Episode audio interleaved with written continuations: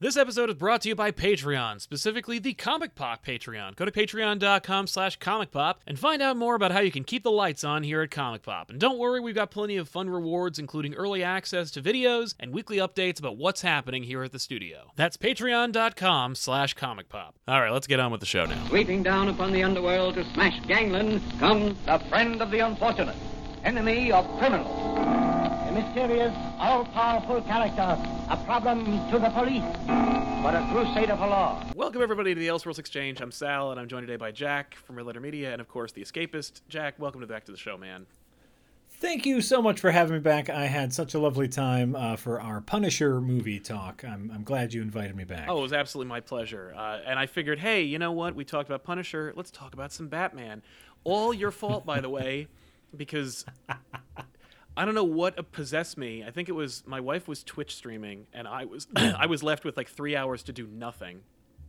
And I'm a I just have all this money that I don't know what to do with. So I have a DC Universe subscription, and uh, yeah, it, mhm, that's my job. I need. I'm like that's a that's a business expense. Is this Research. It's all research. Yep. And so uh, I had watched both shows that I watch on that thing. And uh, so I'm like, what else is there? And I'm like, ooh, Batman. let's let's get into Batman. So I watched all of Burton's Batman, Yep. and I'm like, and I had a I had a ball, and then I still had two more hours. So I guess I'll watch Batman Returns. Yeah, and for us, we uh, at the start of uh, of the self quarantine here Yeah. in Wisconsin. Uh, you know, I've I've kids, and so uh, the wife and I decided, oh, you know what would be a great way to kill time is every night we'll make our way through the Marvel Cinematic Universe. So every we have a movie to watch every single night. Well, you know, some of the kids haven't seen all of them. Yeah. and you know, of course, that only lasted twenty three days. what am I going to do with the rest of the 60 days I have in here? then we had to fill the time and so we are currently going through all of the original batman movies uh, including adam west's batman movie I was gonna say, are you gonna do them all? Like, did you do the Burt Ward Adam West movie? uh, which they they didn't quite get but they just thought was weird enough to be funny but you know then we get to burton and uh, so yeah we've watched the burton ones and we've watched uh, we just got done with the the schumacher ones Yes. and uh, now we're about to move on to batman begins so they they are going on a journey Yeah, th that's that's gotta. I envy them so much because our journey to to get to begins is like, well, just wait six years between each movie. And each time you think it's going to be at least as good as the last one, and then it's just dimin- I don't know about you, but it's diminishing returns until it keeps It's- going. It's so it's so crazy. Uh, so far, even thinking about Begins, I think every Batman movie has been a reaction to something. Completely. You know, like nothing. I, I don't think any movie, any Batman movie, exists because of like a singular vision. I think I think Batman Begins is a reaction to the Shoemaker Schumacher Batmans. I think the Schumacher Batmans are a reaction to the Burton Batmans, and the Burton Batmans are a reaction to the Superman movies. Yes. Um, you know, or or I suppose even the uh, The West Batman. the, the Adam West Batman. Like there has been no genuine Batman yet. No, and I think I have a theory about that. And Okay. I, I- you know, I'm to start it with a little story. I I try to weasel this into every like podcast I get on. One time, and it's like I, you know what I say it because it'll never happen again. One time, I bullshitted my way into being invited by Warner Brothers to go to Burbank and be part of their like Batman Day celebration. it- Which turned out to be a timeshare pitch meeting to YouTubers to sell DC Universe the app.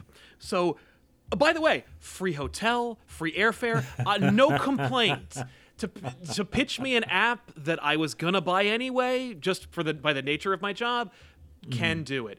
But I'm seeing every like level of Warner Brothers involvement with Batman and the franchise. And by the way, of hmm. course, it was through Warner Brothers. So how did they wine and dine us? They had a tent full of YouTubers, which I was like, I need to get out of this tent. but we're in this tent, and it's filled with every single Batmobile from every movie except for the Adam West movie. Oh, I know. I know, but every other Batman Batmobile plus the Joker Lamborghini from Suicide Squad. That DC favorite. I know, that old chestnut. Squad. And I, I I asked one of the one of the handlers, I go, "So is this so so what's in here?" And he goes, "It's a it's a Chevy." Like it's just a Lambo body on top of a Chevy, and I'm like, Yeah. and he said it like he was really ashamed, and I'm like, of course it is. You're not gonna you're not gonna cart this this this eight hundred thousand dollar car into this tent. But it was cool to see all the all the. But anyway, the point being, um, seeing the executives and their understanding, they only measure Batman as a character by the last Batman movie. Like, I don't think that there's a single fan of Batman at the level at Warner Brothers to make any executive decision at all. Like the the idea of the Waynes, where they come from, using any character that isn't a colorful one from someone else's book. Like it, it's it's just and it's it's just like we happen to own this thing and i don't care that there's like 80 years worth of history attached to it. I only measure it based on the last movie we made like from their perspective. Like the fact there's hmm. comics is incidental in their eyes. Oh, oh, that, that might help sell the movie. Yeah, okay, that's right. literally it. Like if you were to tell them like why don't you adapt it off of this book or this book? They're like why would i do that? I have these writers who write uh-huh. scripts for me. Like there's Right. they're not going to base it off something. First of all i got I, I might have to pay like mm-hmm. for adaptation rights. Secondly why would i do that? That's derivative. I'll just have them make up a whole new batman story. O- or even more insulting is we'll take all of the iconic imagery that people know without any of the story elements that justify the iconic yeah imagery. who doesn't love a contextless batman right? Thanks so much, Batman v Superman. I think, and what's funny is I, I am not the world's biggest Batman v Superman fan. I'm not the world's biggest Justice League fan, but I'm also not exactly the world's biggest Batman movie fan. Like overall, and each mm-hmm. time I see it, I'm like, yeah, you, you kind of almost did something there. Like, oh, that's kind of reminds me of a comic at some point. But like every single one is like, at one point they're like, yeah, like th- there's like this. You, you you can watch the ebbs and flows of, of celebration of Batman until you get to the point where they mm-hmm. go, like you get to you get to Dark Knight and they're like, I'm sorry. We have to make a Batman movie. It's just we lost the Harry Potter franchise. It's over. So like we got to make some kind of billion dollars to end the quarter and we got to put out Batman. But trust me, mm-hmm. he won't be in it much. He won't say a lot. He won't look really like Batman. Like Well, and I'll say like to to me, thinking back on on all the Batman movies and now rewatching them, I think they have nailed it exactly once, and that is with the Dark Knight. Totally. I, that, my personal feelings, of course, but because Batman isn't in it that much, and yeah. and that's okay. Like um, I did a I, I did a, a humorous video a while back where, where I took uh, a episode of Batman the animated series, and I thought it'd be really funny to overdub Kevin Conroy's fantastic Batman voice with my impression of uh, of Christian Bale's. You know, laser, laser. Oh my god. And, I've not and so seen it's like, oh, this. oh, oh, and it's, it's a really dumb idea, but I was like, oh, I'll take the whole, full episode and just you know redub all of Batman. Won't that be funny? And what I found was Batman doesn't say a lot. Right. yeah, that's true. He Which- well in the show, you know, they they completely get it. Yes, the show gets Batman. He is a figure. He is not. He doesn't need to exposit. No, he does not get a monologue. if the mo- if the monologue has anything to do with his parents or you know justice, mm. but yeah, he doesn't. He doesn't. He, he has a quip, a line. Bruce Wayne has more lines than Batman does. Yes. Absolutely. And so going through going through the movies is very interesting, especially watching it with my children because you get to kind of watch it through a child's eyes. Well, and that's who they're made it for. Like it each up, up until it begins, like that's the Hmm. demographic. So I can imagine how like kind of sociologically amazing it must be to be like, how do they interpret? Like, is it working? Is what they in, engineered for them? Do they go, man? I love that rubber ducky that that uh, Danny DeVito's in. I want an a- I want a Happy Meal of that. Like, do they need these things, or is it is it just kind of like I don't get this? I wasn't born Oh. in the '80s. I have no idea. No, well, and I like they don't they didn't understand so much of it. Obviously, like a lot of it is like very very dated, Right.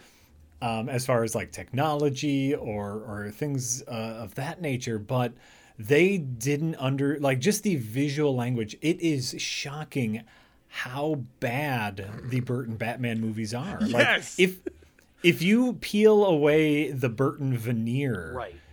it is a structurally bad movie. Who's the main character of that movie?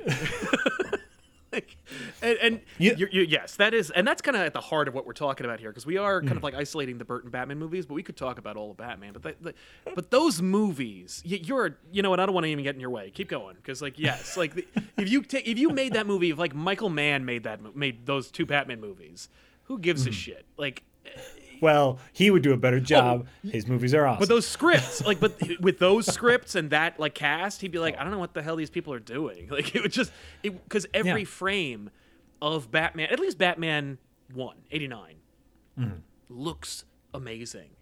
Like, there's some Twitter account that does that where they're just like, hey, look at this shot from Batman. And you're like, that's so good looking. Like, it's so amazing looking. And then you put them all together into a film. and it's just like, Well, oh, well, that's not really a cohesive story.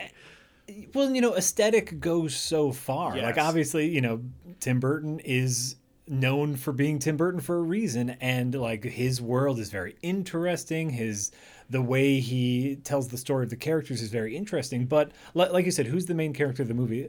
I I would probably argue that Vicky Vale Yeah. is the main character because it's kind of the world through her perspective. Totally. The problem is Vicky Vale. You can remove her entirely from the movie and it changes nothing. She affects the story in zero ways. She affects the characters in zero ways. Yeah, the only And thing you need is you need an excuse for Joker to go to the to the museum. You know that Right, that- but- well, but even still, yeah, he could just go there to ta to attack the art. You still don't need her. Yeah, Right. You still don't need her. Yeah. Um, you know, some could argue that you might need her as the impetus to have Joker and Bruce Wayne meet so Bruce Wayne can figure out that it was Joker who killed his parents, Yep. which, by the way, that opens up a whole nother can of worms uh, as far as why is Batman doing this to fight, you know, the nameless criminal and crime in general. No, no, he's to fight one person. oh, it's just that guy, and I killed him, so I'm done. I'm done being Batman now. Uh, but that's that's a whole that's that's that's yeah. separate. That's separate from the structure. That's as a Batman fan. Yeah. Oh boy. uh, but but again, like they could meet for any number of reasons. Her character is not necessary, and how trite. How how insulting of the movie that like the only reason they meet is because they're both into the same girl. Oh, I yes. Although I will, they do have one more meeting, but even then, it's not even a meet. Like it's that scene where he, for Joker, for no reason, dresses like a mime, and then shows up at the city hall like shooting scene. But and that's when he gets the idea. But it's only when he actually when Joker says his his catchphrase, which ha, which I uh, guarantee you there is a shocking amount of people who have it tattooed on them somewhere, Ooh. and it's like I- right, yeah. just as the veneer of depth like but it's like it's joker would never like any joker pick any joker from any era none of them would say that Eh, okay, so I like I will defend Jack Nicholson as the Joker. I think it's a very interesting take on the Joker. It's not as jokery as I would like, but Yeah. even that scene, right? You know, he says this line that that sounds like it should mean something. You ever dance with the devil in the pale moonlight? Right. And then Bruce Wayne kind of gives him a what look, and he goes, "Yeah, yeah, I don't know what it means i either." love that that's That's funny. that's, you know, that's, that's actually Joker. that's, pretty solid i don't know i just That's like saying jokery, right? Uh, it's the the the the problem is there's no there's not necessarily a reason for him to be doing any of the things that the Joker is doing. no he's a psycho hitman who when he becomes the joker suddenly remembers that in his psych profile it says that he's an artist because they, they talk about this whole thing when like when alfred procures this psych profile on Jack Napier and gives it to Batman, who wears Mm-hmm. glasses for some reason. That's fine. He has That's he's fine. farsighted. Like what what's happening here? He- I don't know. Anyway, but you know, but he's but he's, he's he reads the psych profile and he's like, oh, he he's a chemist. He like Mm-hmm. these are and it's like those are things that were in a like secret origins issue. Like things you didn't know about the joker. He he's a chemist. That's how he makes the joker toxins. He's an artist. He perceives perceives himself as like a like a homicidal artist kind of thing. And they went oh that's that's good. Since there's not much there to the jack napier character we can use that. We'll put those in there too. And so for no reason like out of nowhere he, they go to the they go to this art gala. They destroy it. You know they he he's he's fascinated by vicky vale's photography of the dead it, i don't know it, it's just kind of like it, it seems kind of tacked on it's it's it's all it's all very surface level. Oh, and by the way, uh, a, a great thing to have in your children's movie is a is a photographer who specializes in uh, you know genocide and war zones. Right. Just show those pictures over and over. again. constantly they well that's that's her identity her identity is she goes to war zones and photographs the macabre which by the way really quick cool that's that's another weird oh my god why did you do that reference they pick corto maltese the like fake island nation from dark knight returns that is gonna have that that that the that that is the Cuba Missile Crisis allegory that Superman and the Soviets are fighting. It's just it- that's just me being like, "Hmm, did you know this? But it's like, why did you pick that? Like, why is that in here? There, there's there are so many missing chunks. There's there's really fun, uh, and by fun I mean bad, back and forth between her and uh, Knox, the the reporter. What the hell is this Knox character doing in this movie? Well, okay, so Knox makes sense uh, to to me. If if you are going to do this movie right, you remove Vicky Vale as a character and you just have Knox as like our perspective character, the down and out reporter who believes in the Batman Yep. when no one else does, right? Right. Vicky Vale comes in and she's like, "Hey, I'm a photographer. I'm interested in, in working with you on the Batman story." Right. And like later, they're hanging out at the paper. It's like a and cute he's- like movie about these two up and comers, like the Woodward and Bernstein of the Batman universe. There's like, But but also he's like he's like, hey, we have a job to do, and it's like, what job? Uh, You guys just met two days ago. Is she working for the paper now? What? Is she yeah, are you subcontracting her or or is she doing this pro bono? yeah, the, yeah. I It's very weak. I, I like that element of it, and then you think like, okay, yeah, Alexander Knox, he actually does like have a have an interesting role to play. Y Yeah. It makes sense when you're watching it for Vicky and he to team up, and then you think. Gee whiz, wouldn't it have been more cool if Gordon was the one who believed there was a Batman and nobody believed him?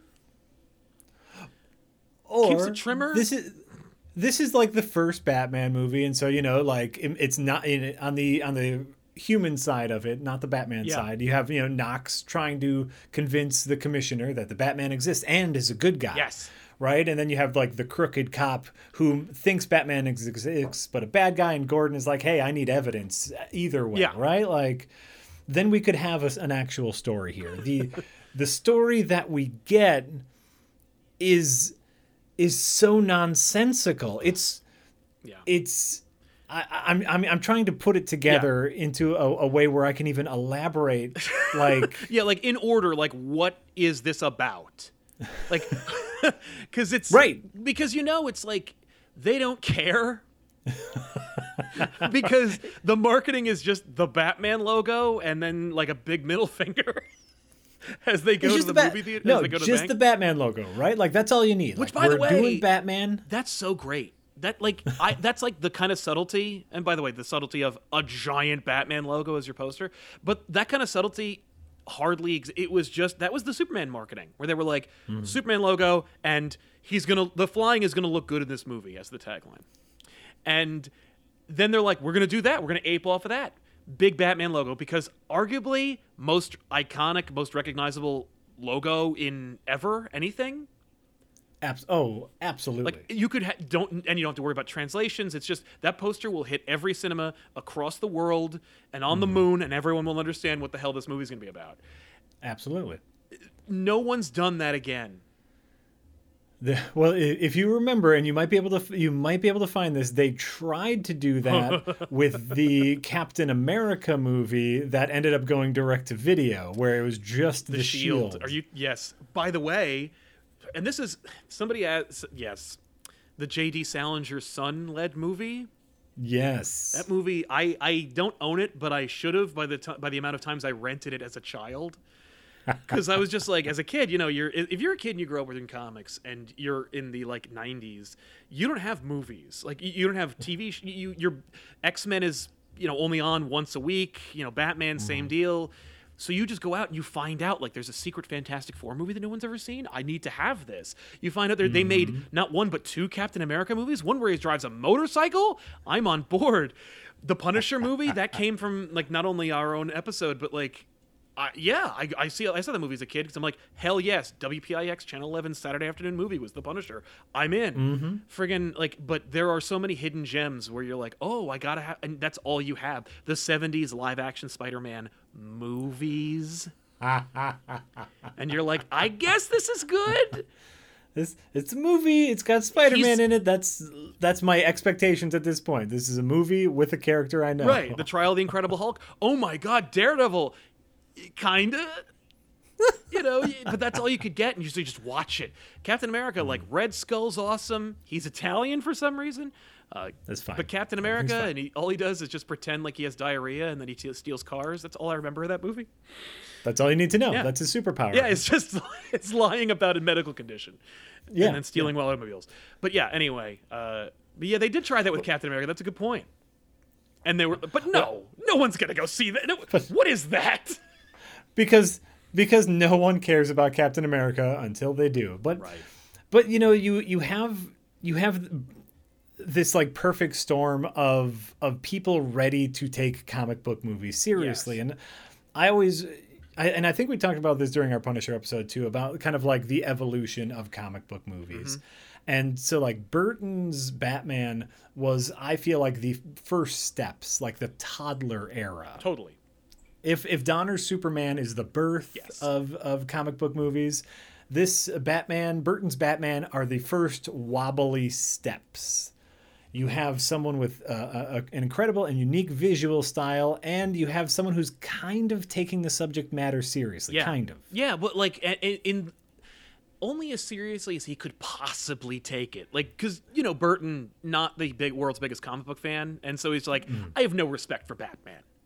Like, so he's like, I'll take it seriously, but like, let's not forget, this is really stupid, right? Like, you can feel that kind of like reluctance and like where he's just like, ah, you know, uh, but particularly when it gets to returns, because of course, '89, you know, regardless of its structural narrative flaws and its inconsistency with character. What is Bruce Wayne's deal in these in this movie? Like that scene, everybody loves it. The "Let's Get Nuts" scene. Yeah. Everyone loves that scene. Everyone's like, "Yes!" That's just Michael Keaton riffing. Like you could tell that's just Michael Keaton being like, "I, I'm, I've all I do in this movie is sit and like look, or I desperately try to like walk around in this rubber coffin," and so after that, he's just like, I need a scene where I where I Beetlejuice out. I got to do something in this movie because he's watching Jack just swing for the fences, and he's just like, come on. People want to see Beetlejuice. Absolutely. People are gonna trust me. My peeps are gonna need me to Beetlejuice out in this movie at some point because they've only you know they've seen Mr. Mom, they've seen Beetlejuice, they know, Yeah. they know what to expect from me. And uh, arguably, it is a great scene. Like it's fun to see. I like him get doing the "Let's Get Nuts" scene. I don't know if I understand why he freaks out like that. I guess to lure him into shooting him. I guess, but he didn't know that he had a little gun at that He point, right? not. But he no, but he put the tray in the shirt. I mean, the reality is the reason why he did that is because the script said he did that. Like he's the character doesn't know that he has a gun, but the script says he has a gun, so that's why he puts the thing in his shirt. It's like But also, if he was shot by like a regular size gun, it would have gone through that, and that wouldn't have done him any good. no. But but uh, again, like that's a fine scene if you remove it from the context of the movie. Yeah, if you're watching Batman the movie clips on YouTube, like most people have seen this movie probably by this point, then it's awesome. You know, if you watch just the scene where he murders the Joker in cold blood, it's pretty cool. Or the countless people that he just throws off of a balcony. Oh, Uh, don't forget about the the factory full of henchmen and assumedly factory workers that he just blows up without any warning. Oh yeah, no, Like, Batman he- is a is a bomber now. He, just, which by the way dovetails into one of my favorite shots of the movie, which is him in front of the Batmobile. There's fire behind him. There's a spotlight from the convenient Joker copter, which has never been established but suddenly exists. And Joker, for some reason, is all about branding, and the branding he uses is the Jose Luis Garcia Lopez at the time DC Comics Joker branding what the hell but anyway that shot is that shot is if you google image search batman 89 that shot will be there and it's so awesome looking it, it is and, and again like that's like that's the running theme with I mean, to be honest, with all four of the '90s Batman Yes. movies, is style over substance. Completely. And you know, people are more forgiving of Burton style than Schumacher's, Shoemakers. Sh- w- w- i don't know i've, I've said schumacher forever but i you know i never met the man i have no idea Joel. yeah, yeah he's we're all friends here let's call him Joel. We're all, we're all friends. And and uh, not to get too off subject, but uh, Batman Forever might be my favorite of the of the early four, just because it's a sleazy soap opera. Oh my God. And they do not hide that fact. Like they do, like the the crash zooms on big emotional faces. tons of It's dutch angles when we're dealing with crooked characters the It's it's beautiful. lighting from nowhere like when, when Who cares? It looks fabulous. Who cares? It's, like beautiful. Two Face. Every time he shows his ugly side, they they shine the same color light as his face. Like, don't put pink on pink. That's Mm. Who cares? You're gonna wash out the detail, which probably is a good idea. Right. But but so like this is the thing with with Burton's Batman is oop, hit my microphone. This is the thing with Burton's Batman is is there's there's just there's nothing there. Right. Bru- Bruce Wayne as a character, I, I actually think like they they start with some really good ideas for him. Yeah. Like you know, he like the first time we see Bruce Wayne, he's like holding a uh, a charity gala Yep. to raise money for the parade. I think. Yes, right? I believe so. And so it's like, oh, okay, like yes, I'm a I'm a man of the city. I am well off. Every, everybody loves me. He's a little eccentric, like with him in the armor I love section. that That's scene. really fun. It's a good looking scene too. Like, but it's also a fun scene. Like where he where he he, he tricks them into thinking he's somebody else, and then he introduces Mm-hmm. himself. That's a fun scene. I like that scene. Well, and, and like uh, Michael Keaton as Bruce Wayne, uh, getting back to the point of the Let's Get Nuts scene, like as Bruce Wayne before the Let's Get Nuts scene, he's a very good Bruce Wayne. he's kind of Yes. an oddball, mm-hmm. but you could see him do. You could see him being like crazy enough to be Batman. Totally, right? totally. and it, within that within that same token, like when he's at Vale's apartment and he tries to articulate what normal life is supposed to be like, and of course, like I'm a freelance photographer who is like who's never lived that life, so she's like, I have no idea what you're talking about, and he's like, oh. Which I love. Right. Like that's try to ask Batman to describe what it's like to be normal. He's like, is somebody gets up and they kiss someone goodbye. Oh, you do the thing. Ah, but I don't know. Is that what people And like? it's like- yes. Yeah, and and even if you weren't Batman, you're still like a wealthy aristocrat. Like you have no idea what life is like. You're a wealthy aristocrat who's who's been raised by your butler. yeah, you have no concept of normal. No, and your your pursuit of it is hollow. So, but that's very Batman. So you're right. The Keaton performance in the beginning, very Hmm. very believable. Yeah. Oh, yeah. And and I it has enough of these pieces that make it work. And like, if you ignore the fact that Joker has no reason to do any of the evil things he does, he does generally evil Joker like things. Totally. Yeah, he he he terrorized the city. He makes the Joker toxins. He kills people for no reason. He he horribly brutalizes only women, which is another problem in this movie. But uh, you know, like Well, and and he's like he's he's very like emotional. He's very bipolar, Yes. right? Like his his parade sequence, Batman steals his balloons, then he starts killing people. Oh, it's like oh, that's great. He's killing people with his balloons. His balloons get taken away. He just kills people with guns. Right. Fantastic. And so there's enough of these good pieces where it it hobbles along, but of course it has the Burton veneer over it, so it almost well, that way. on Oh, go ahead. I was just gonna say, on first glance, this is a, competent movie. Any digger deeping, you see right oh, through Oh, it. you just hit you hit bedrock immediately. No, that that's the thing is that, and I think going further than that, it has preserved it as this kind of like thing to be idolized and and kind of deified. Where you're like, oh yeah, no, it's so, like especially if if you're a kid, and I don't know, like you you showed your kids, but like if you're a child, particularly in a vacuum of Batman, right? All you mm. have to compare it to is Adam West this is amazing. Like it's it's it has the highbrow kind of like it's for adults. I, I'll, I'll tell one more story. This is very uh, tan- very much a tangent. When I was a when I was a small child, I was a Batman fan because I read comic books, and when I heard. I was sentient enough. I don't remember what age I was, but I was sentient enough to be aware they were making a Batman movie and wanted to go and I had a Batman costume, and my older sister, who was much older than me, uh, promised to take me. And I put on my Batman costume, and I go into the kitchen, and my parents tell me, "We read a review of it. You're not going anywhere." Like, I'm about to go in the car to go see Batman, and I'm told it's too adult. You can't go see it. Which of course just makes you want to see it more. Exactly. Well, then it preserves it as this thing like, oh my, I'm not allowed to see. It's dangerous. Like, but uh, but but yeah, pres- kept from seeing it. So like that kind of thing where you're like, as a kid, you're all you want to see is a Batman in real life. Then you're told you can't see it. Like it creates this whole mythology around it.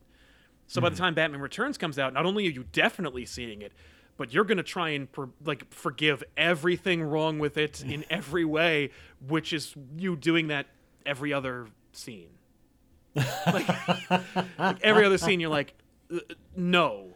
Also, I heard Batman's in this movie at some point. Like there is hundred percent more Batman in Batman '89 than Returns, where he is just all he. What does he do in that movie? Anyway, we'll, we'll get there. But like, yeah, Well, no, and we, and we can uh, we can we can move on to Batman Returns. you know, we'll we'll bounce back and forth. But uh, firstly, I'd like to start off with a positive Yes. of Batman Returns. Batman Returns does something that happens in very little Batman movies, which is Bruce Wayne uses his power and influence for good. Not Batman. Bruce Wayne does. Mm, Are you talking about trying to keep Max Shreck's business from like making too much power? Well, because remember, you know, uh, the the the bad guys plot Max Shrek. In, Oh, the plot is is, well, like you said, it's just perfect. All there's of- a yeah. there's a wealthy industrialist who makes power, and the city is experiencing a power surplus. Mm-hmm. But he wants to build another power plant. right, which we find out is actually a capacitor to suck power from the grid uh, to hoard it for later. Uh, which, which that's fine. That's fine. That's Was that even a fine. I don't know if it's a real thing, but it's fine. There's no way that's a real. That's not even a comic book thing. Like Denny O'Neil would have been like, that doesn't make any goddamn sense, and just would have would have said no. But Tim Burton's like, aha, Good enough for an me. Good enough for put rock and roll. an excuse to put Chris Walken in this movie. Any excuse for that. And that but you know what that's fine because so then like he's having trouble with the mayor so he goes to another prominent business owner Bruce Wayne to help like get some capital get some money and Bruce Wayne use says I will use my money because I'm super rich and my position as a Gothamite elite Yes. to stop you because I think you're wrong and you're like oh uh, that it's it's a thing that I love in superhero comics, superhero movies, TV shows is when the hero is kind of stripped of their powers and is still a good person. Right. And and so like that's the scene that we needed. Of course, the rest of the movie is batshit. It's not that. it well, it just falls right out the window.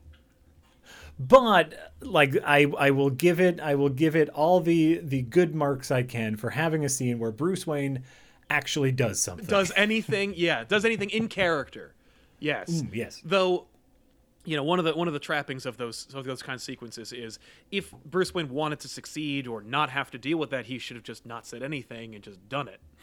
Uh, because then it catches the villain to wise to your plan. You know, you could you could buddy up to because in the comics you see that all the time. Bruce Wayne's like, I got to go to this gala and buddy up to some jackass so that he trusts me enough to let me into his inner circle so that I can set off a little like bomb in his plans and completely disrupt it or like take over his company or whatever. But with this Bruce Wayne, it's like I'm gonna stop you. I'm gonna call everyone I can just as soon as I and there's and I have nothing on my person to indicate that you and I have met personally here today. So I'm just gonna turn my back on you and then walk out this door. Like I dare you to try and assassinate me. It's just kind of like one of those weird situations where it's like I know you needed a scene where a character telegraphs what they what they believe, but you know, realistically speaking, eh.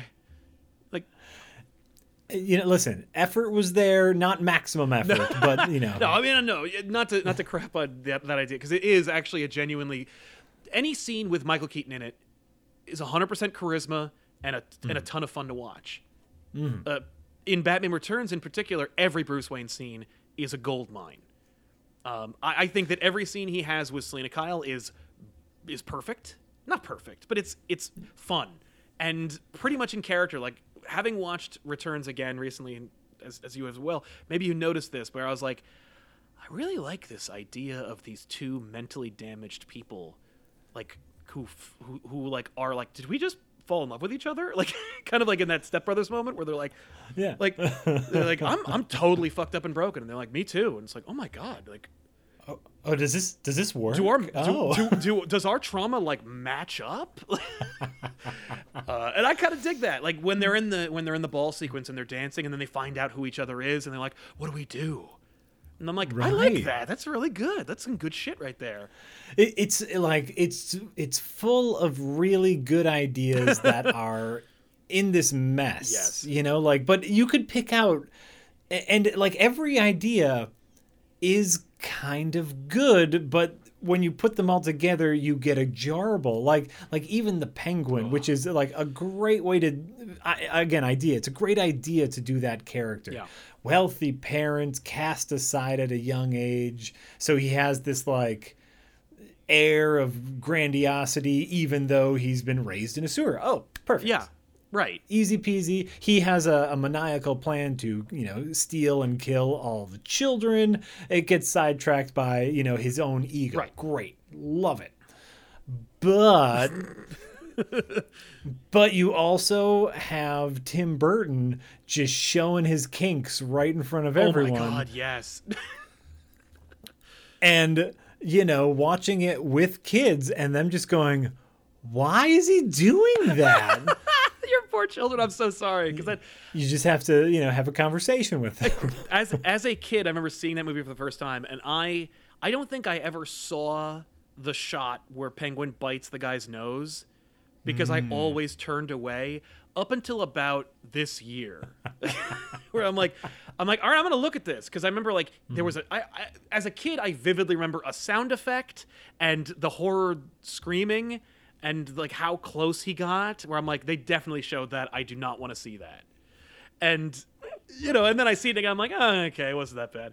But like, yeah, that's some horror mm-hmm. stuff right there. Everything about that is is horror. Oh yeah, and right before that, he's oh, like he's groping fondling people? someone, and right after that, Catwoman's there, and she's doing her weird bedroom stuff. It's Yeah. it's all weird. Like Tim Burton, I'm I'm I'm very glad he found a life partner after that Totally. in Helena Bonham Carter because he had some frustrations to work out. completely. Oh yeah. No, well, he just I it's it's very much you know what it is. That was the uh, that was the Quentin Tarantino foot shot of Batman Returns. Like, I think this guy has something to say. It's like uh, every time. Well, Hey, and I'm not here to kink No, shame hey, anyone. listen. I'm not. You know, we've all been there. I hear you, but you know, maybe dial it back a little bit in your children's movie that's made with with Happy Meals in mind. Right, your your story based off of a comic book. Maybe just make it like ten percent less horny. Yeah, Absolutely. the Penguin is so bizarre in this movie where he's okay. So like the Moses and Old Testament allegory with okay. So we have the Moses story with with Penguin, and then hmm. we have the like the the the tenth plague with the firstborn children, and you're like, what what are you what is this?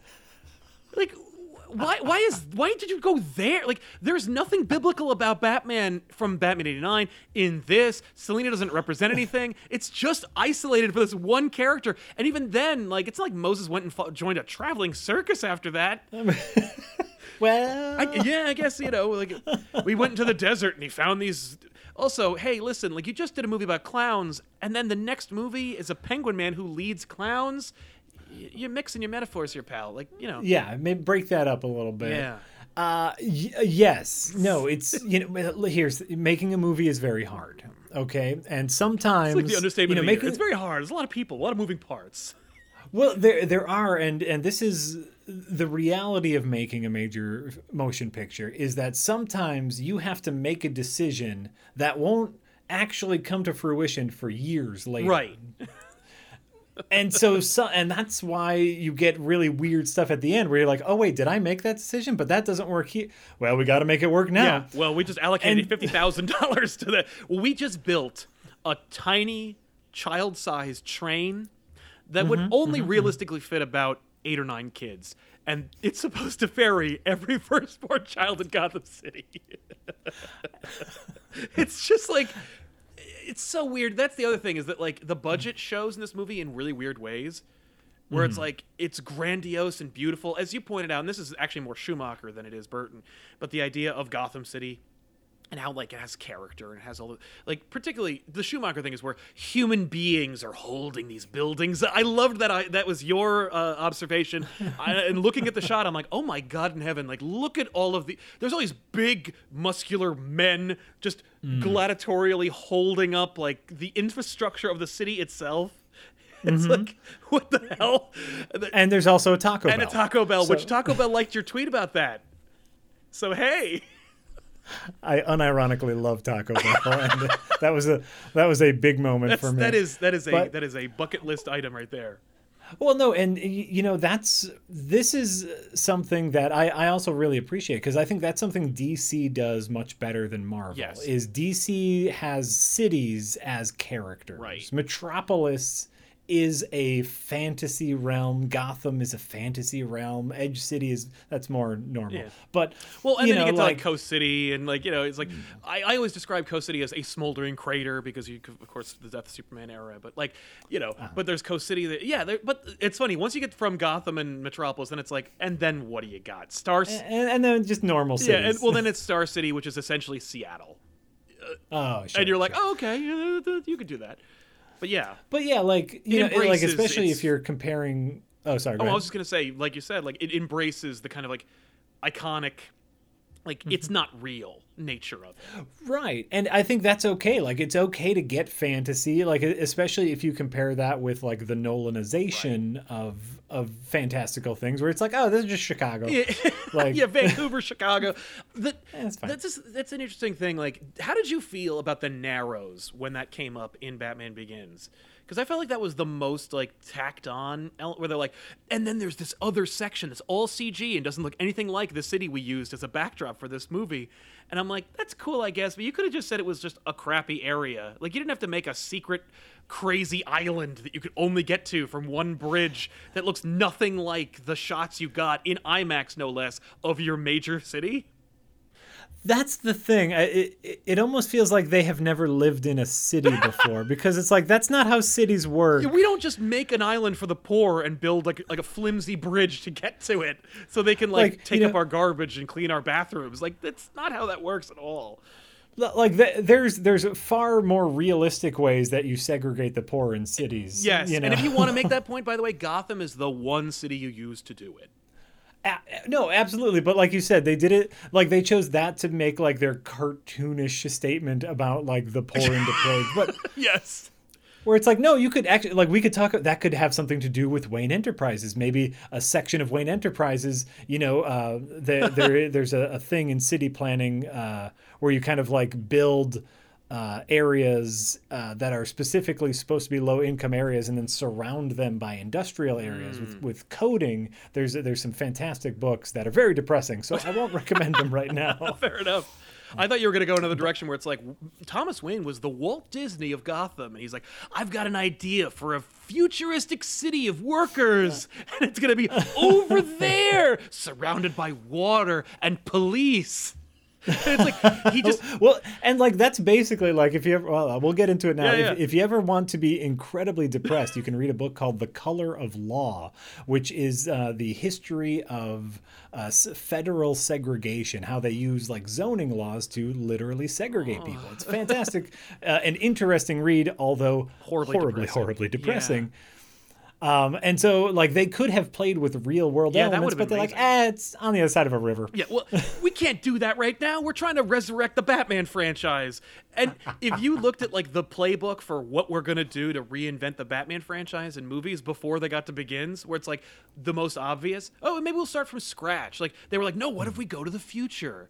We could do a Dark Knight Returns starring Clint Eastwood as Batman, or we could do Batman Beyond. Like, why are you going in the future? Just start over again. you obviously make him young so you can make 16 of these freaking things. Like? Well, that's what you want. Well, I think that's why they were thinking beyond. Right, Right. yeah. Well, and just constantly set it in a impossible to recreate future without oodles of CG and money to make happen. Like, Mm. y- you don't want your sequels to get increasingly more expensive. I know that seems to be the trend for superhero movies. Well, the next one has to be three times as expensive.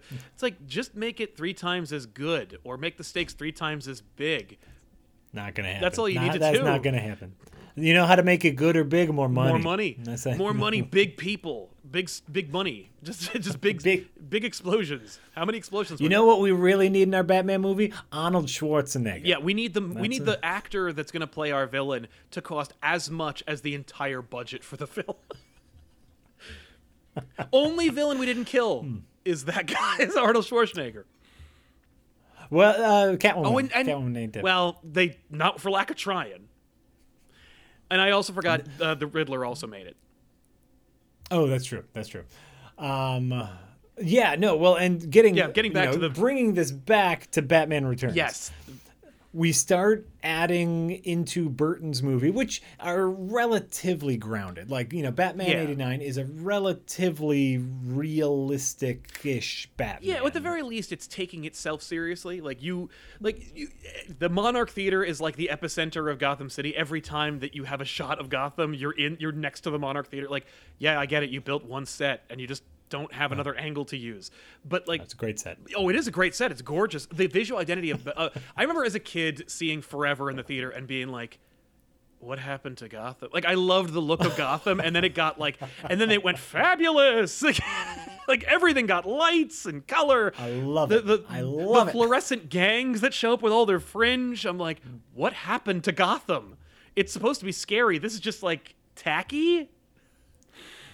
Be- because it was a reaction it was a reaction to Batman Returns Yes. which you know Batman Returns ends with uh, a skeleton and a, and a, a freak of nature spitting up black blood Yes.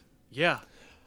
that's weird It's very right? weird. But also you could tell like Batman gets like Batman he the movie ends with Batman driving away in a car with a cat. The Penguin not only opens the movie for a good 45 minutes or basically like you get this whole drawn out sequence which I think Penguin's father is Paul Reubens by the way in that shot. looks a lot like Paul Reubens It has to be. If it looks like Paul Reubens, it's absolutely Paul Reubens. wait we have the internet Oh, in you're right. I can us. just look it up. Um, I'm, I'm looking it up right do, now yeah. while you make your but point. the, the the the whole opening is just the movie's about Penguin. Like you know that Burton is like, I want to tell a story about this short guy with black crazy hair that nobody takes seriously, and I'm like, Jesus Christ, Burton. Maybe dial it back a little bit. Talking about putting your fetishes on display. Like your his parents didn't understand him, and he's an artist in his own right, and all he wants to do is make the beautiful people go away. And I'm like, okay, Burton, I think I see what you're saying. and he loves women in leather. he, wants just to wants to touch women in leather. touch them. That's all he wants to do. I will say, but but like that's what the movie's about, and the, such the such to the point where the movie's bookended. It opens with his birth, it ends with his death. We get like this this whole drawn the whole goddamn opening sequence is a bassinet rolling around in water, and then it ends with penguins dragging his corpse into the water. Like he gets a funeral at the end of this movie. he he get he gets a bigger send off than Batman in the Batman. That's what I'm saying. Like Yeah, this these movies and that I think also set up the whole trend of like make the villains bigger and more interesting than Batman. Batman is the reason you, you make the movie, but it's really about showcasing the talent of Uma Thurman and Jim Carrey. And and uh, to be honest, I think that's very fair. I think Batman in and of himself is a simple character. Totally, yeah, one dimensional, but like, but fun to watch, and I like that character. Like, Ex- well, and and his norm can play off like you know if he is like the darkness Yes. and the the detective, he should have interesting villains that he can be the norm for. So that makes a lot of sense. But eh, Penguin Funeral, right? that's that's weird. And well and you know like the the the horror of it the gruesome nature of of penguin's death. Yeah. and and so then like you get to the Schumacher ones and and so they're just like audiences did not like the penguin. Let's now just crank this back to kind of comedy campy Yeah, totally. Well, not only did the audience not like it, but McDonald's didn't like it. Like, we can't sell that. What am I going to do? These children, they're going to get their Happy Meals, and oh, look, it's Penguin. Squeeze his tummy, and he spits up black offal right out of his schnoz. Like, there's no way. Here's how you know that it didn't work. It- again, huge nerd. If you bought toys back then, they made they had a Batman action figure line by I think Kenner back then, and for a hmm. while because of the movies, like the Batmans all looked like Michael Keaton, and like they had a they had a Jack Nicholson Joker action figure that I coveted as a child, and hmm. it was great. But like, and you got a Catwoman figure, Se- Selina, nothing like Michelle Pfeiffer, but it's just it's a black figure with ears. You're good, and the hmm. Penguin figure is just the Kenner Superpowers penguin figure. Like they didn't even make a Danny DeVito penguin figure. They just recolored the 1980s, 70s penguin with a monocle and a hat, and he's he's like very front heavy. Like it's just hmm. he's wearing a tuxedo. Like it, it's it's he looks like the art that they're using in the mayoral campaign which, by the way, like if you're making this movie and you're like reminding people about the comics, don't have visual identity like that says this is the penguin you could have had. Instead, it's this little short monster. and, you know, and and this is no fault of Danny DeVito, No. who is giving hundred and ten percent Oscar-worthy performance. It's, just, it's just uh, weird to have in your family action movie. it's all, you know, there's a balance. You know they're getting those dailies and they're like, "Oh my God in heaven." Uh, well, Batman did make two hundred million dollars, so okay. and, and this goes back to my original point where every Batman movie has only been a reaction to the last one. So you know that the they gave Burton Batman eighty nine because they wanted something different than the Adam West Batman. Totally. So, okay, we'll give it to the dark and dour guy. Eighty nine made tons of cash. Okay, guess what? We're gonna react to that, Burton. Whatever you want. carte blanche. because that's how we're gonna make. Oh Jesus Christ! you can't just let Burton do what he wants. You need to tell him like, here's, yeah, no, because that's what because what he wants is to see sexy ladies in black leather put birds in their mouths, like. Rub their body and be weird and have horrible goop monsters. Yep. And and and and. And and and everything. And like the rubber ducky vehicle that he drives around which i was sorely disappointed was not at that batman party that i went to in california by the way. I was i literally i turned to one of the people and i go this is amazing. I can't believe the amount of like because they had the bullet car from batman returns. Oh yeah, yeah. yeah, they, by the way every car could be drive could be driven the bullet had to be dragged Well, they, they, they, I, I go, does it work? They're like, oh no, it's on ropes. They just Yeah. pulled it, and I'm like, oh, that's cool. but uh, but no rubber duck. I go, no rubber ducky. They're like, we have it, but like it was a bitch. Like, look, we got the Justice League Batmobile. Okay, come on. I'm like, I'm sorry. It's just, you know, yeah, yeah, I think you could have the rubber ducky. I wanted to stand on it. He goes, well, you can't touch him. Like. Oh yeah. Oh, we got to the like. Oh, they had this. They had the they had the bat signal from Justice League, which you know, too bad, but also hey. And uh, I got a picture in front of it, and then two other YouTubers were like, "I'm gonna touch it," and then like before I knew it, there was a rope in front of it. and I'm like, "See, you ruined it. Now you put. I got, Don't touch. Don't touch it. Don't touch. Come on.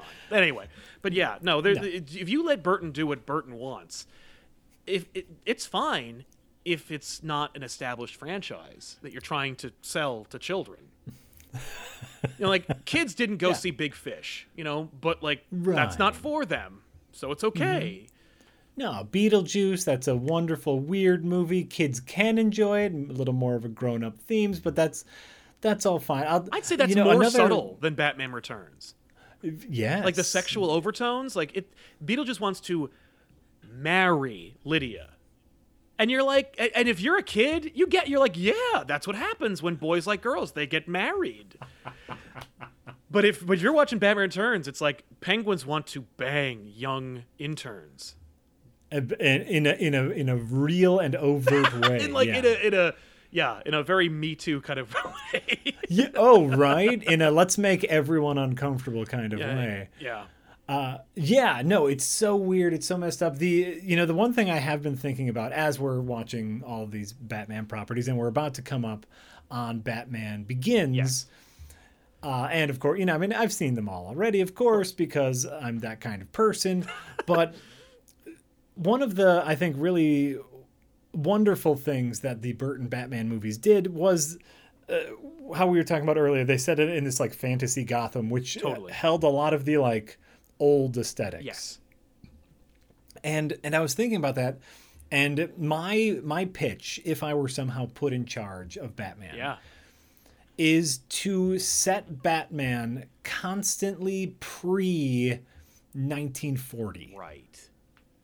I think as soon as you add technology to Batman, bad things happen. Hmm. And it already started to happen. Like Burton, Oh. utilize. Eh, he, I think he used the same like detective thing twice, which is like video evidence and like jamming signals. or- Yep. And the signal jammer is essentially the Spaceballs signal jammer. We're just throw jam into a satellite dish. well, and don't forget Batman Returns, where Batman's big like defeat of the Penguin is to record Penguin in another context and then cut wax. Literally, Alfred's like z- just he, he's he's zip, He's scratching, he's scratching turntables Yeah. to uh, to frame this guy and make him look bad. By the way, whole crew brought uh, tomatoes and rotten vegetables to the mayoral campaign.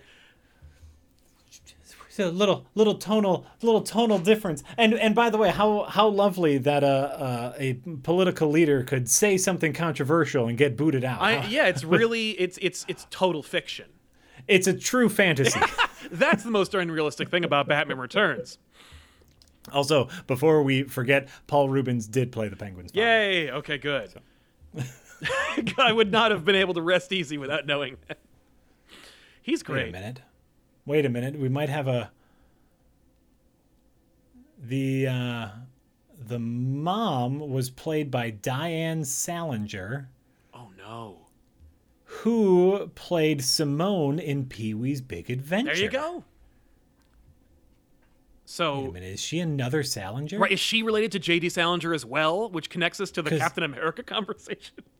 Because we were just talking about that. I'm actually I'm I'm I'm taking valuable time No, got away. Yeah, no, this is this is the show now. It's about figuring out how much of the Salinger family was directly connected to making old bad comic book movies.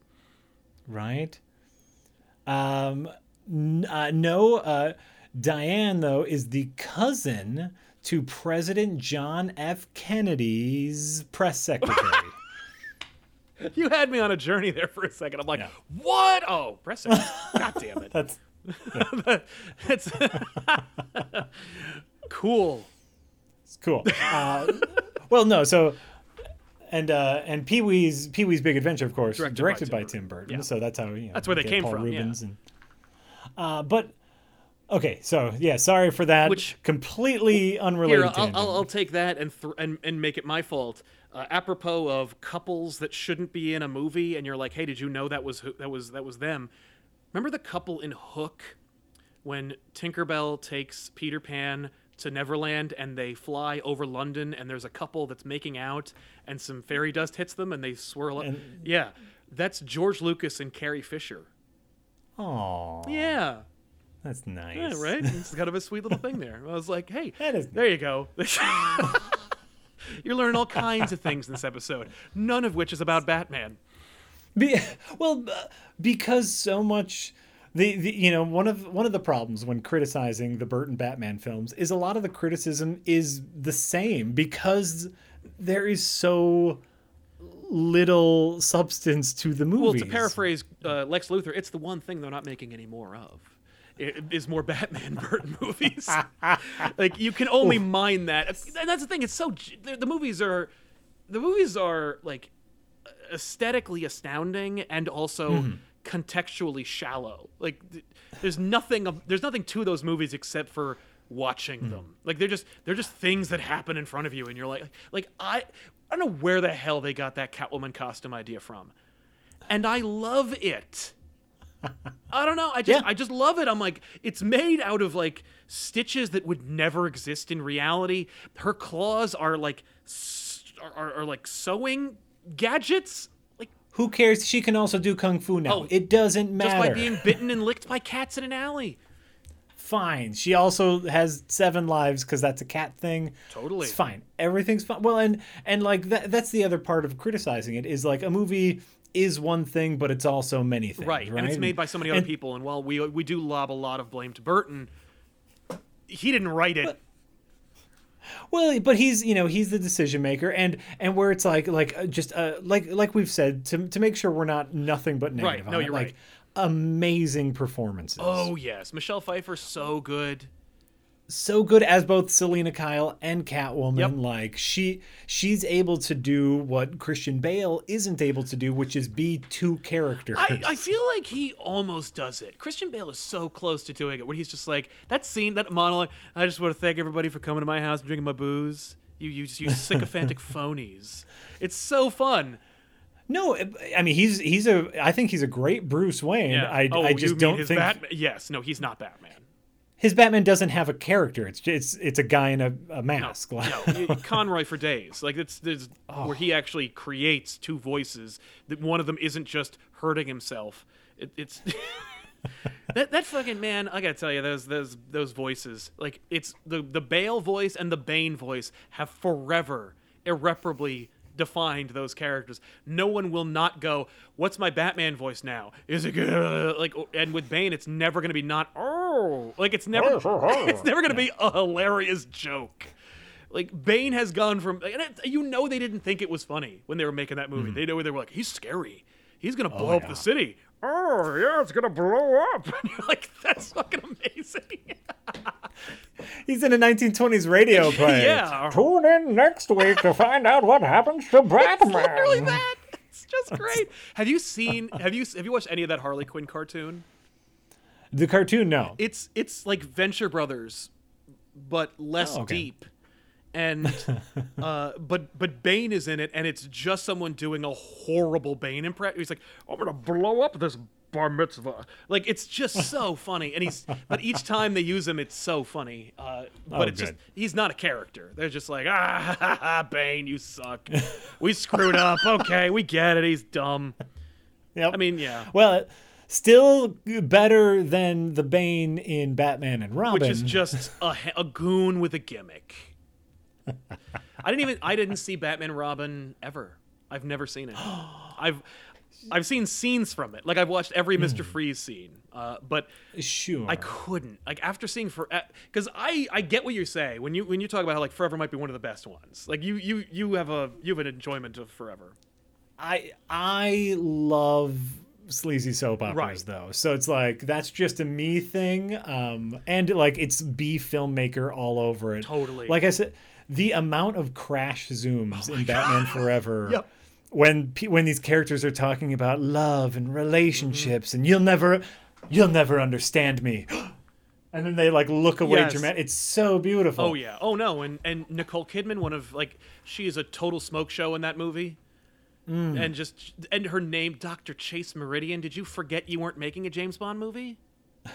No, but it was great. Like that was like they were going for something there. But but then you get to Batman and Robin and It's just a like commercial. e- everyone's phoning it in. no one's happy to be there. Yeah. yeah. Nobody. Well, and and like yeah, yeah. But that's the thing is by by, by after Forever, I went. I see where they're going with this. I don't want any part of it. Yeah, yeah, basically. And so, you know, people were like, "Did you did you see Batman Robin? It sucks." I'm like, "Oh, that's hard to believe." It's not like they telegraphed that in Batman Forever. Yeah, we knew what we were. Doing. We getting. knew where that was going when we when when Yeah. Riddler's finale costume was just. I, I don't know what you can say about that outfit. Just a lot of crotches, a lot of butts, a lot of crotches. Yeah, nonstop crotches. Uh, once again, someone's kink is right there. They're just like, listen, I like butts. We're showing butts. And I'm sorry. well, and hey, you know who was happy about that movie though? There Hmm. are three Riddler action figures and and feature every single one of his costume changes. Not a single Penguin action figure that accurately portrays Danny DeVito. so we know what side their bread's buttered on. I think. But uh, but yeah, no, I, I mean like yeah, Batman Forever, Batman Returns, I think is actually more watchable than Batman '89 because there's more going on. But Yeah. like the, the more going on is like creepy, horny penguins and and and the Selina Kyle stuff, which she's not Selina Kyle in any way. She's that she's a Selina. She's a character called Selina Kyle who does something else. Mm-hmm. But I really like it. Like I love their chemistry.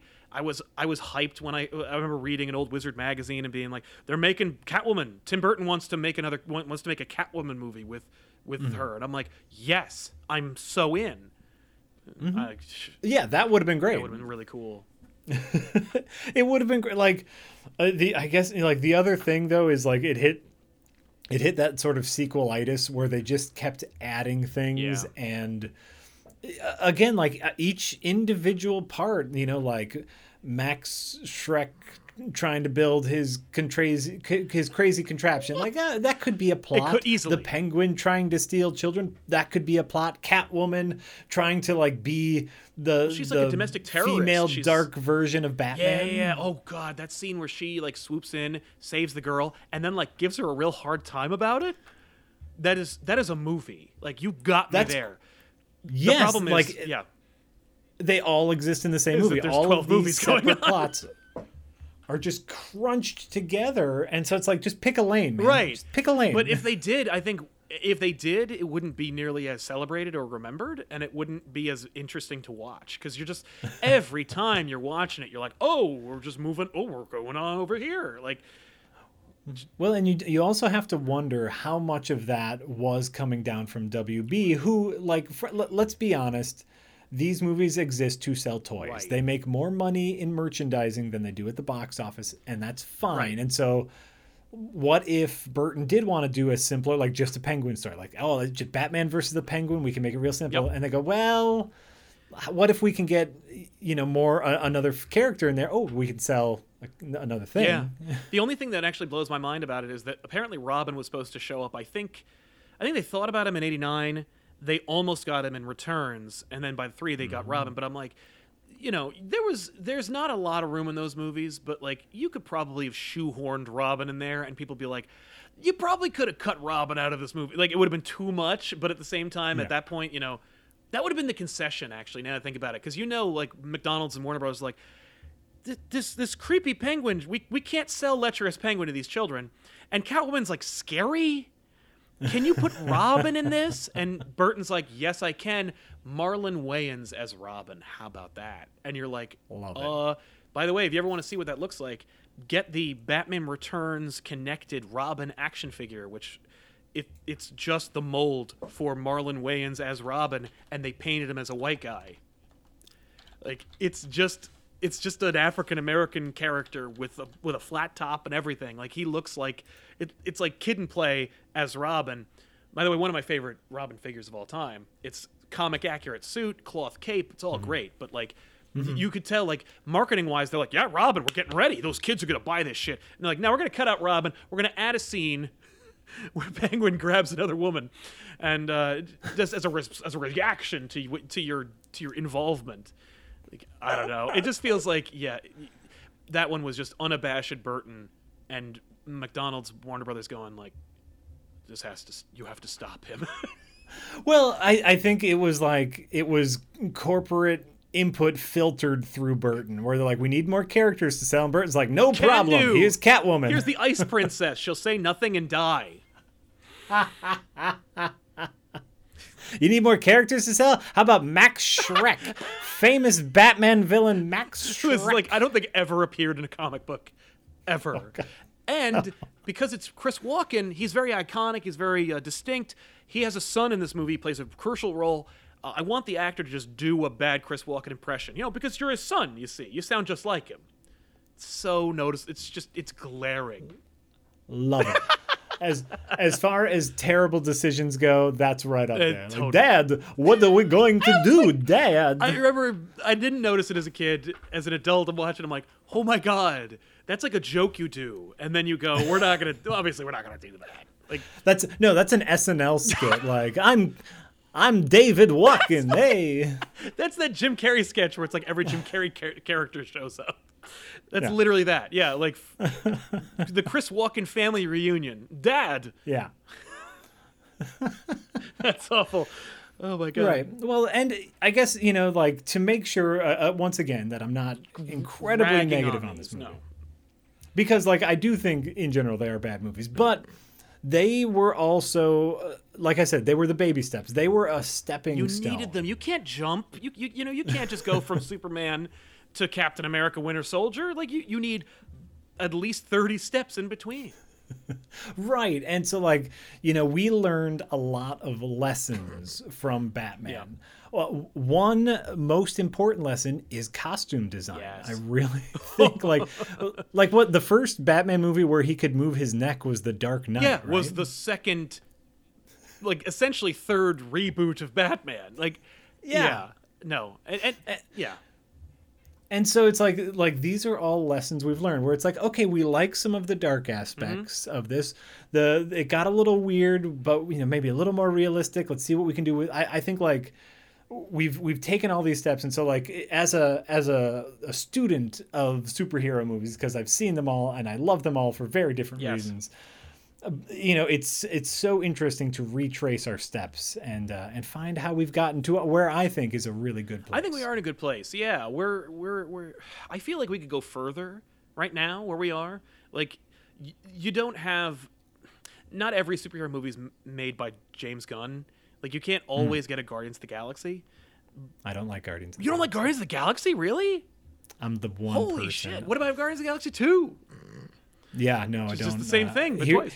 But Here's the thing. Uh, I think I think James Gunn is an incredibly talented director, um, and I think his uh, specific vision of Guardians of the Galaxy is perfect. I think there are moments that are perfect. Yes. Uh, I like I like all the actors. I don't like James Gunn's style of humor.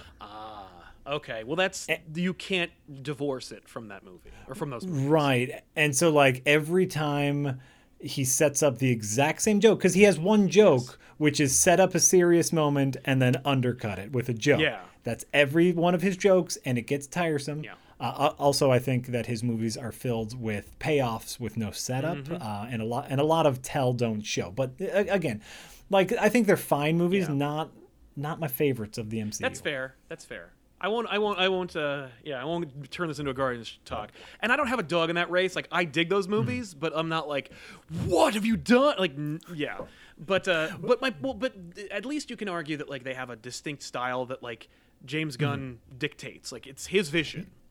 Yes, it's his vision filtered through the Marvel machine. Exactly. Absolutely. And I feel, but I feel like they could go further. Like you could still, you could, you know, you talk about uh, those kinds of movies, and you talk about taking a risk.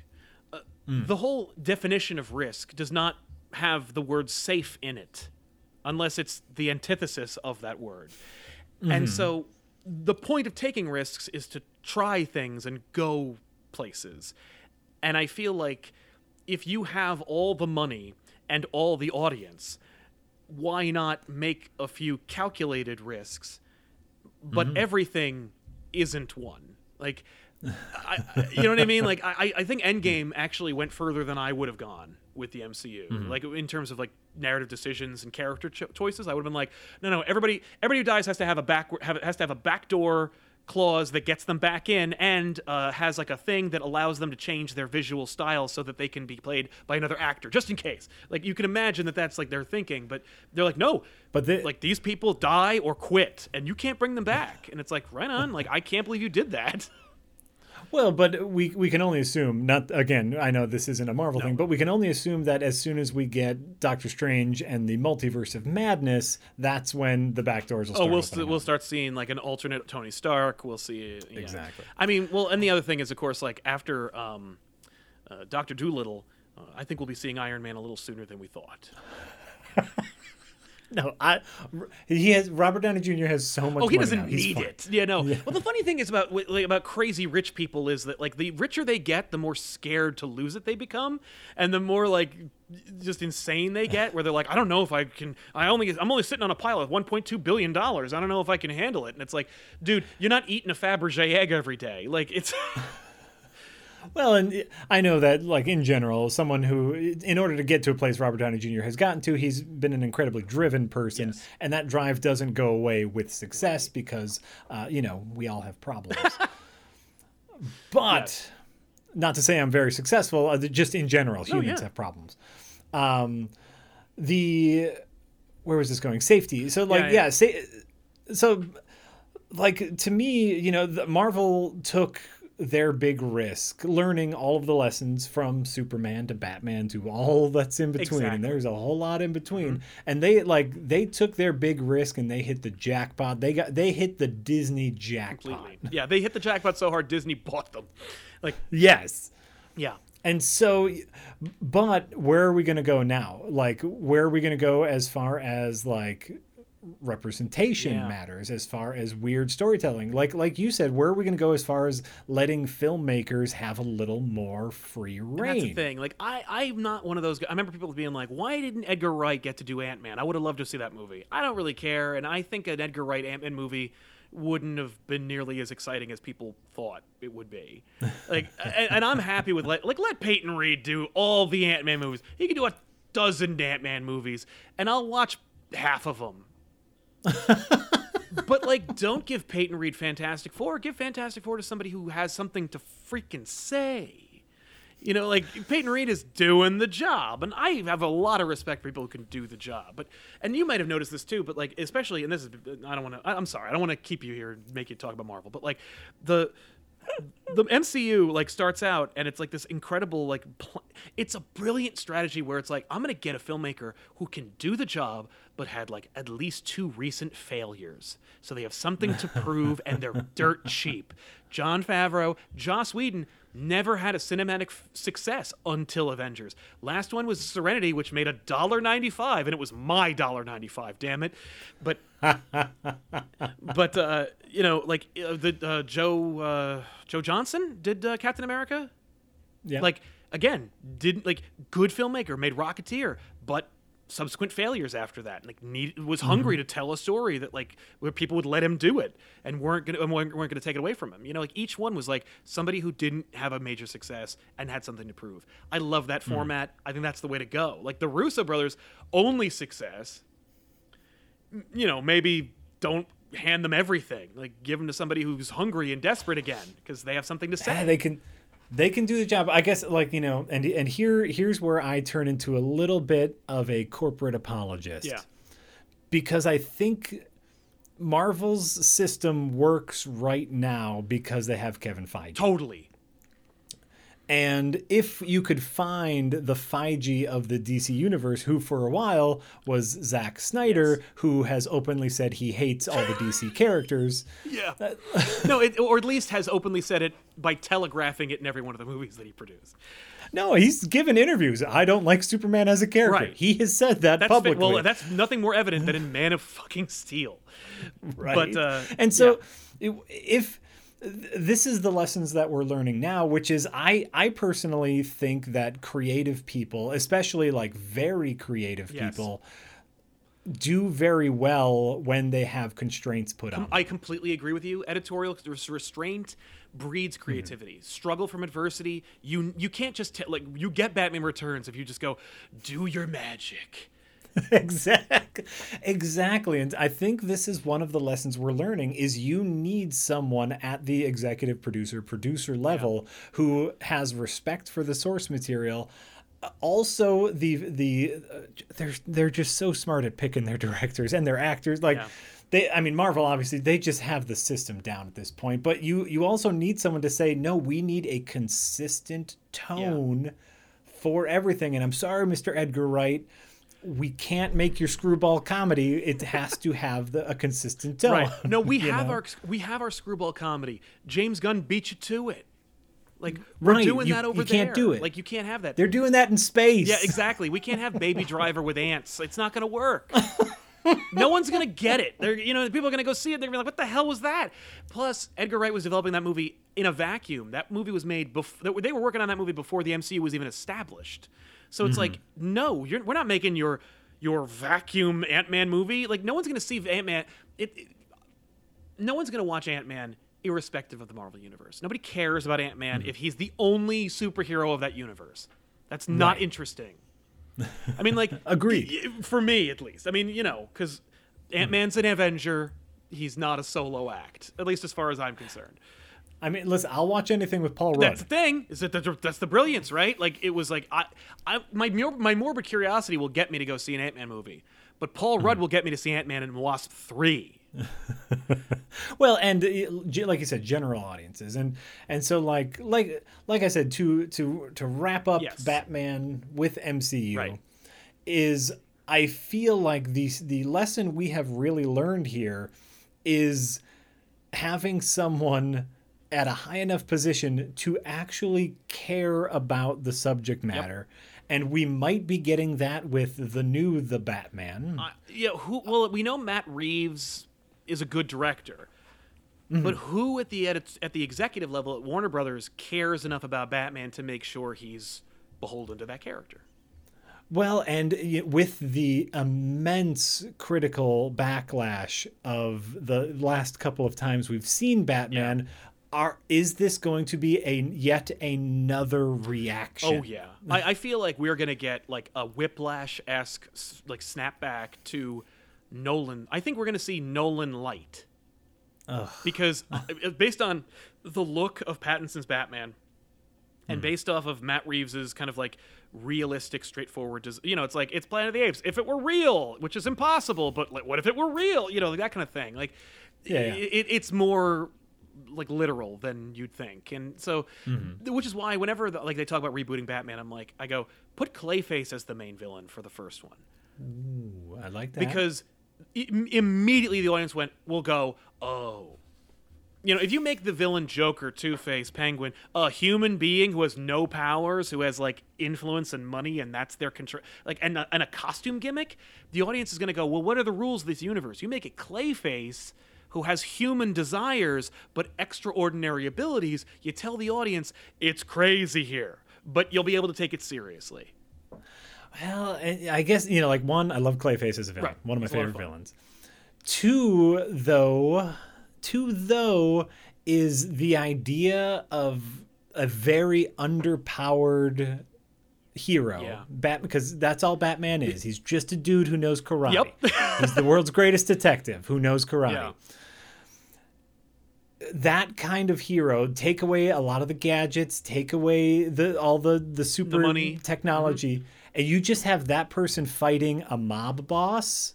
Those were some of my favorite Batman the animated series episodes. Was just Batman using his wits and being a detective. Totally. I, I kind of would love that. Yeah. Oh, I hear you. That that's fair, and I would like to see that at least once.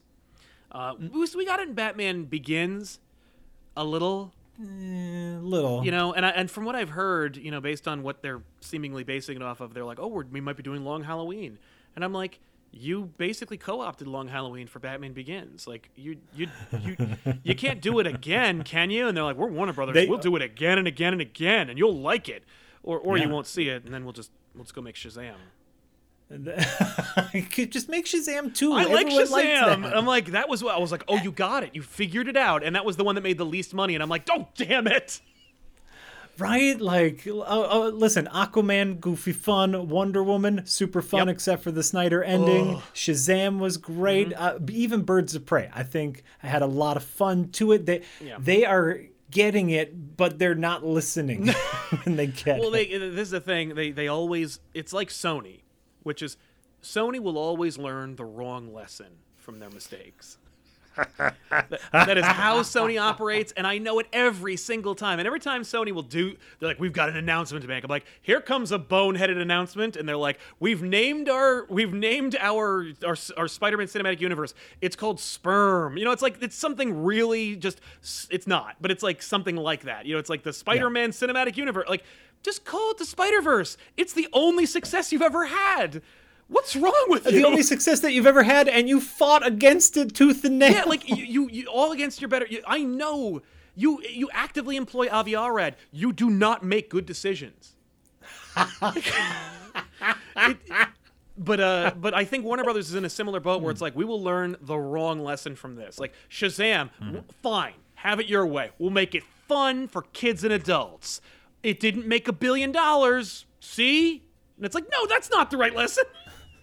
but it made money. It made money. I swear. It made enough money. They're like, no, no, no, no. We're gonna Tron Legacy this bitch. Just kick it to the curb. Didn't make enough money. Nah. It didn't make enough. But it didn't make a billion. That's what kills me. Venom made a billion. And I was like, I was eating my hat all the way. I'm like, no, don't win. But anyway, uh, but Batman Returns, Batman 89, getting back to the whole thing.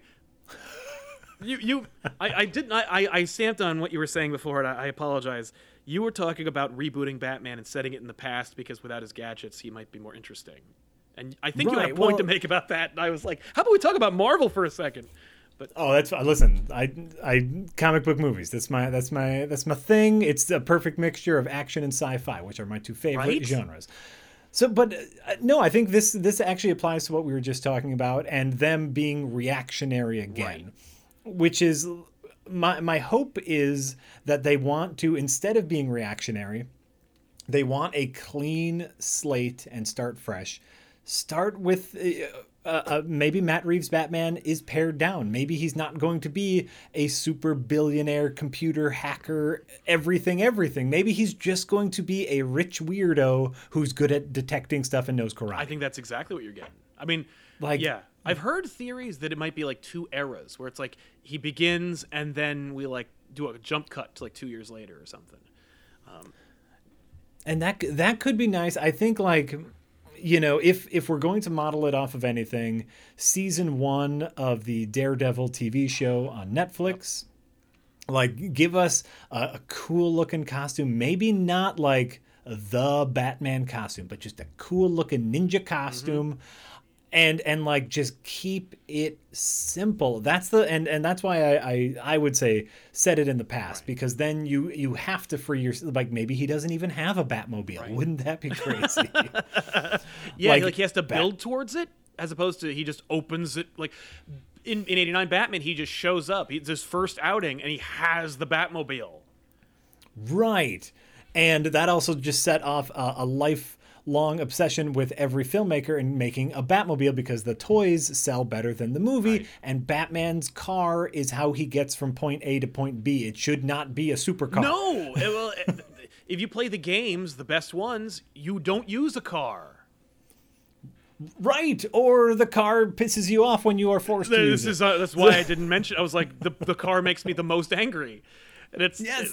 I'm like, I hate these missions. Just I want my grapple hook. I could get way. I could get across the city in no time without this stupid car. I'd be zipping off I- all the. wor- I don't need a traffic light. I spider I Spider Man uh, uh, uh, Batman uh, completely.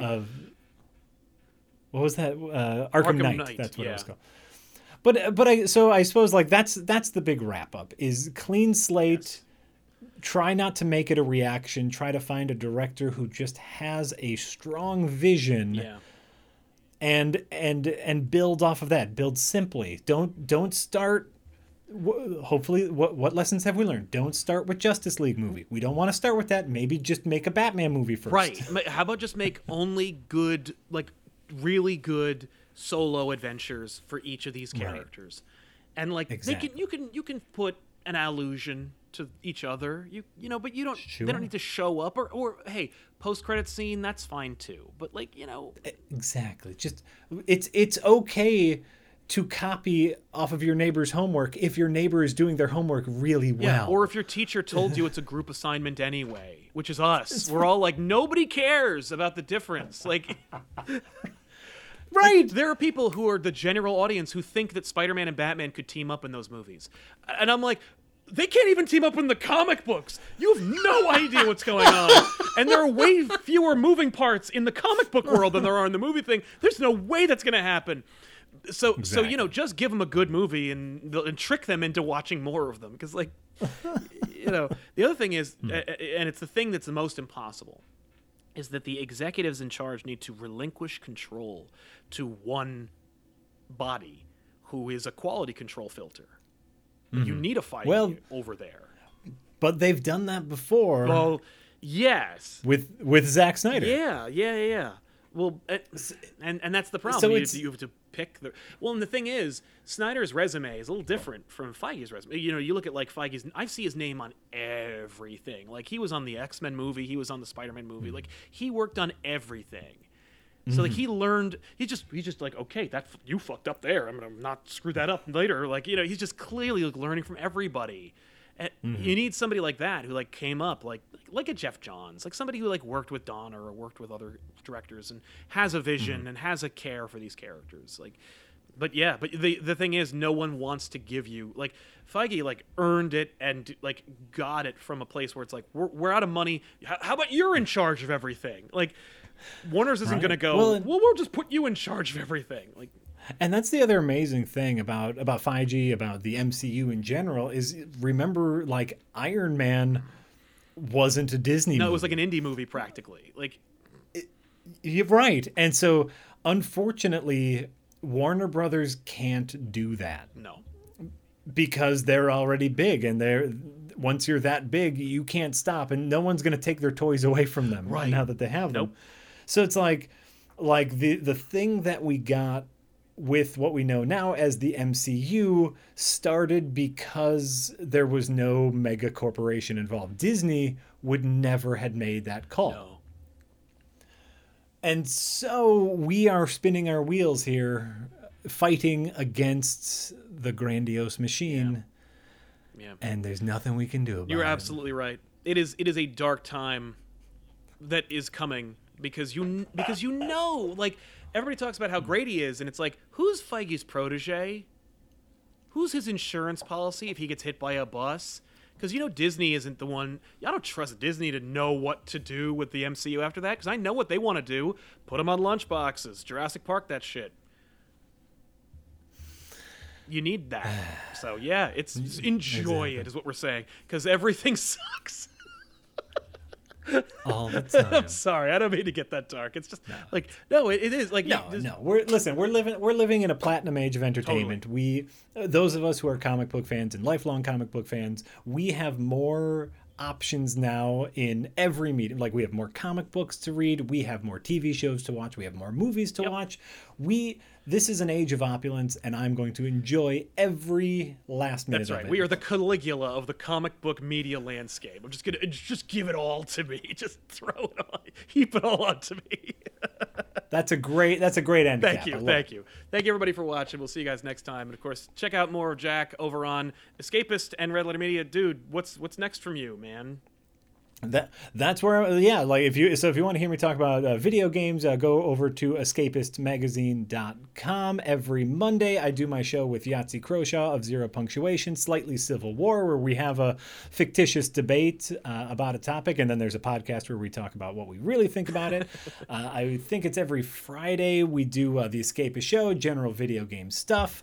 And as soon as the uh, pandemic is over I'm sure I will be back over at redlettermedia.com to talk about bad movies, though, because of self isolation, we can't get together right now. Right.